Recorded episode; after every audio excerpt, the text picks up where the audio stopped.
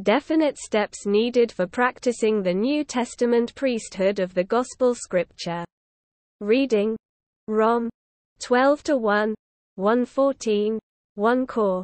9:16-17, Luke chapter 14 verses 21 to 23 In this chapter I will fellowship first. Concerning the present situation among the churches in the Lord's recovery and then present some definite steps that are needed for practicing the New Testament priesthood of the gospel. Our need to rise up to practice the New Testament priesthood of the gospel to gain people for God's kingdom to build up any nation, there is the need of people. With only a handful of people, a nation cannot be built up. God wants to gain a large number of people for his kingdom. Some may disagree, saying that in Luke 12 the Lord referred to his disciples as a little flock, v. 32, but that was when the Lord Jesus was on this earth before his death and resurrection. He had not yet gone to the cross to die, to accomplish redemption, and he had not yet been resurrected. At that time he had only a handful of people with him, mainly only twelve, so it was right for him to call them a little flock. But after his death and resurrection he spoke to them differently. He said, All authority has been given to me in heaven and on earth. Go therefore and disciple all the nations. Matt 28 to 18 19. To disciple all the nations is to gain them to establish a kingdom. For this kingdom there is the need for a large number of people. Therefore, on the day of Pentecost about 3,000 were added to the church, Acts chapter 2 verse 41. Shortly after Pentecost, the number of men came to about 5,000, 4 to 4. Then in Acts 6 it says that, the number of the disciples in Jerusalem multiplied greatly. Verses 7. We must consider how our own situation compares with that revealed in the Bible. We are here as a testimony of the Lord's move on the earth in his recovery. Today in the United States there are more than 200 churches. This number is quite high, but very few local churches in the United States have over 200 members. In Southern California alone there are 25 churches, but each church has only a small number of saints. We have had such a small number for nearly 20 years. During this time, the lack of increase in our numbers has been quite bothersome. This lack of increase has been not only with the churches in the Lord's recovery but also with all of Christianity. When I came to this country in 1958, I was told that half of all Americans were Christians. Today, after 31 years, it has increased just a little. The leading ones of the big denominations are bothered by their lack of increase. In Great Britain nearly all the big denominations have been decreasing over the past 15 years. Within the last few years in the United States, the Southern Baptists have begun to take the way of door knocking in their preaching of the gospel. They have done this because they realize that the way they have been preaching the gospel has not been working so well. One of the brothers recently showed me a newspaper article which said that 20 years ago in Fort Lauderdale, Florida, a church was raised up with 17 people. But now, they have 10,000 members. In 20 years they increased from 17 to 10,000 members. The article indicates that they did this by door knocking, by visiting people in their homes. In doing anything, if there is no profit or improvement, the way must be wrong. None of us should be self-content with the present numbers in the churches. Fifteen years ago the number of saints in Southern California was bigger than it is today. This lack of increase troubled me too. such an extent that I turned my whole attention to this matter in October 1984. At that time I purposely went to Taiwan to study this matter. Gradually, I found out that our way is wrong. Christianity's way is wrong. And our way is also wrong because it has somewhat come out of their way. Although some improvements have been made, our way has been and still is in the same category as that of Christianity's. In the matter of the gospel preaching, there is not much difference between our way and theirs. I am sharing this because I am burdened that we all would wake up and no longer be contented with the present situation in the churches. We should be tired of coming together and seeing the same faces in meeting after meeting. We need some new members. If there were a lot of new ones in this meeting, everyone would be excited. The reason so few are saved and baptized among us and the reason that most of the baptized ones do not remain in the church life is that our way is wrong. What has been the result from our old way?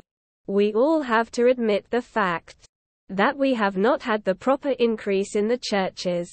Some local churches were much larger in the mid 1970s than they are today. This is a shame to the Lord, and we should feel shameful. We should not be contented, and we should not deceive ourselves. It is a shame for us to remain in the recovery, day after day and year after year, with little or no increase. My burden is that we would all wake up and rise up to practice the New Testament priesthood of the gospel to gain people for God's kingdom. The four major steps of the God ordained way the Lord showed me the new way. And I presented it to the saints, beginning in Taiwan. Since that time, the new way has been opposed, despised, belittled, mocked, and even slandered. Some of us even today would not use the term the new way. It seems that to mention the new way is a shame. This is wrong. Although some have said that the new way, the God ordained way, is wrong, no one has dared to condemn any of the four major steps of the God ordained way. No one can condemn the preaching of the gospel by the New Testament priests of the gospel going to visit people in their homes. They may say, What is new about preaching the gospel? We did that a lot. But that was in the way that is really old, and this is in the way that is revealed in the scriptures as God has ordained. This is new. Even the term the New Testament priests of the gospel is new to us, although it is clearly mentioned in Romans chapter 15 verse 16. To serve sinners by visiting them where there is the God ordained way to preach the gospel. By the time of Acts 8, there were thousands of believers in Jerusalem, but the Lord allowed a great persecution to come upon him so that they were scattered abroad to preach the gospel. They did not hold big meetings. They simply went to visit people and announced to them the word as the gospel. VV 1 4. The second step of the God ordained way is the feeding of the lambs, the care for the new babes. We must feed them properly day by day so that they may live and grow. Certainly no one can say that this is wrong. The third step is the perfecting of the saints. According to Ephesians chapter 4 verse 12. We do not practice this, but it is in the Word. The last step of the God ordained way is to prophesy for the building up of the church as revealed in 1 Corinthians chapter 14.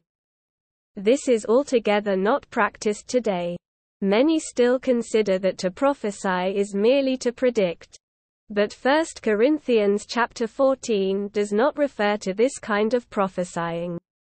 To prophesy in 1 Corinthians chapter 14 is to speak for the Lord, to speak forth the Lord, and to minister Christ into others that they may grow up in Christ for the building up of the body of Christ. Who can oppose such a marvelous practice?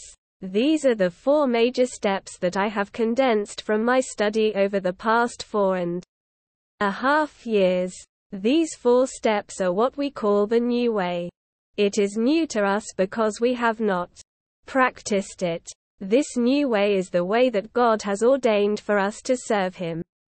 Practicing the God ordained way persistently, although you may not oppose the new way, you may not practice it persistently. You cannot go out to visit people just for a period of time and expect to gain quite a number for the Lord.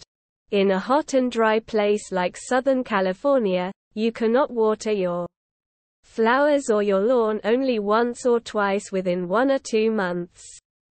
That does not work. The Jehovah's Witnesses put out some statistics for the 12 countries in which they gained the most people in 1987 and 1988. In Japan they spent more than 6,000 hours to get one person. If they worked 10 hours a day for one year, that would be only 3,650 hours. They spent over two years, working daily for hours, to gain one person. Their persistence has produced results. We all love the Lord, and we love to see people saved. We are for the preaching of the gospel. In one year, in 365 days, can we not bring one person to the Lord? This is both logical and fair. Many of us, however, have been in the church for years. Yet no one has been saved through us. This is because our way of gospel preaching has been wrong. If we went out to visit people for the gospel twice a week for two or three hours each time, we may get 15 or so baptized after two months. But suppose not one was brought into the church life. Would we stop going out?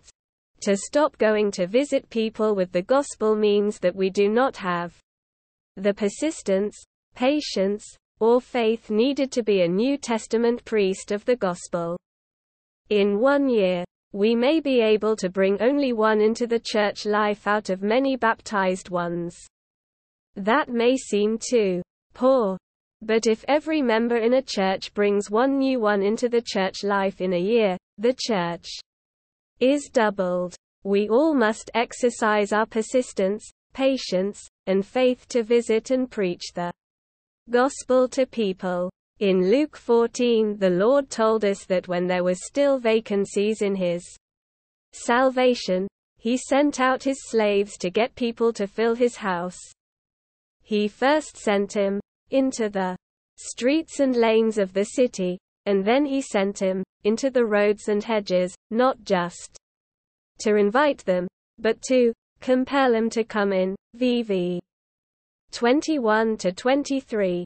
We need to compel people to believe in the Lord Jesus. If we baptize a number and still do not bring one into the church life, we must exercise the Lord's persistence, patience, and faith. We should say, if I cannot gain one this year, I will gain one next year. If I do not gain one next year, then I will gain one the following year. Eventually, we will gain someone for the Lord's testimony. If each saint gains one new one every three years, the church will have a 33% increase yearly. According to my study, no church on the earth has ever increased consistently by 33% for many years. The way of persistently preaching the gospel by visiting people is not only profitable but also prevailing. We must all go out to exercise and practice this God ordained way to preach the gospel. Whether we are meeting together with 20, 100, or 1000, we all must practice our New Testament priesthood of the gospel by going out to visit people with persistence, patience, and faith. Then we will surely bring some into the church life, and many others will also believe and be baptized into the name of the Lord Jesus. The definite steps needed for practicing the New Testament priesthood of the Gospel we need to see the definite steps needed for practicing the New Testament priesthood of the Gospel. We may agree with the new way. But this does not mean much. We must also exercise and practice it. The elders' leadership and stirring up action the first definite step needed for practicing the New Testament priesthood of the gospel depends on the eldership. The elders in every local church should exercise their leadership in preaching the gospel. As the New Testament priests of the gospel, they have to preach the gospel, and they have to stir up a gospel preaching atmosphere in their local church. The elders must take the lead to create such an atmosphere so that their church can be a gospel preaching church according to God's ordained way. All the elders need to forget about the old way and pick up the new way. They should go out by themselves to practice the New Testament priesthood of the gospel. The saints' determination and consecration presenting our bodies to God as a living sacrifice the saints need to make a determination and consecration. We must all make a strong determination that we will practice our God-given New Testament priesthood. Because of our determination, we have to consecrate ourselves, to present our bodies as living sacrifices to God. Rom. 12 to 1. The best way to exercise and to practice is to preach the gospel to our close relatives, to our parents, grandparents, aunts, uncles, etc. By doing this we will learn praying and being revived then we have to pray desperately. In our prayer the Lord will shine over us. We will be exposed under his shining, and we will see all our failures, defects, and imperfections. We can then make a thorough confession and be revived by the Lord. We should not remain in our present passive situation. We must be aggressive and take the initiative in the spiritual life. Going to visit sinners on definite days after being revived through our prayer. We must go to visit sinners on definite days to redeem our time. We must set aside a certain day and time each week and use it only for our priesthood of the gospel. We should not say that we have no time. As long as we have time to do other things, we surely have time to visit sinners. Exercising persistence, patience, and faith then we must exercise persistence, patience, and faith. If we do not gain anyone in one year, we must thank the Lord that He has given us another year. We must be persistent. We still have to preach the gospel. If we speak Christ to others week after week, we will surely gain someone. Eventually, we will reach the goal.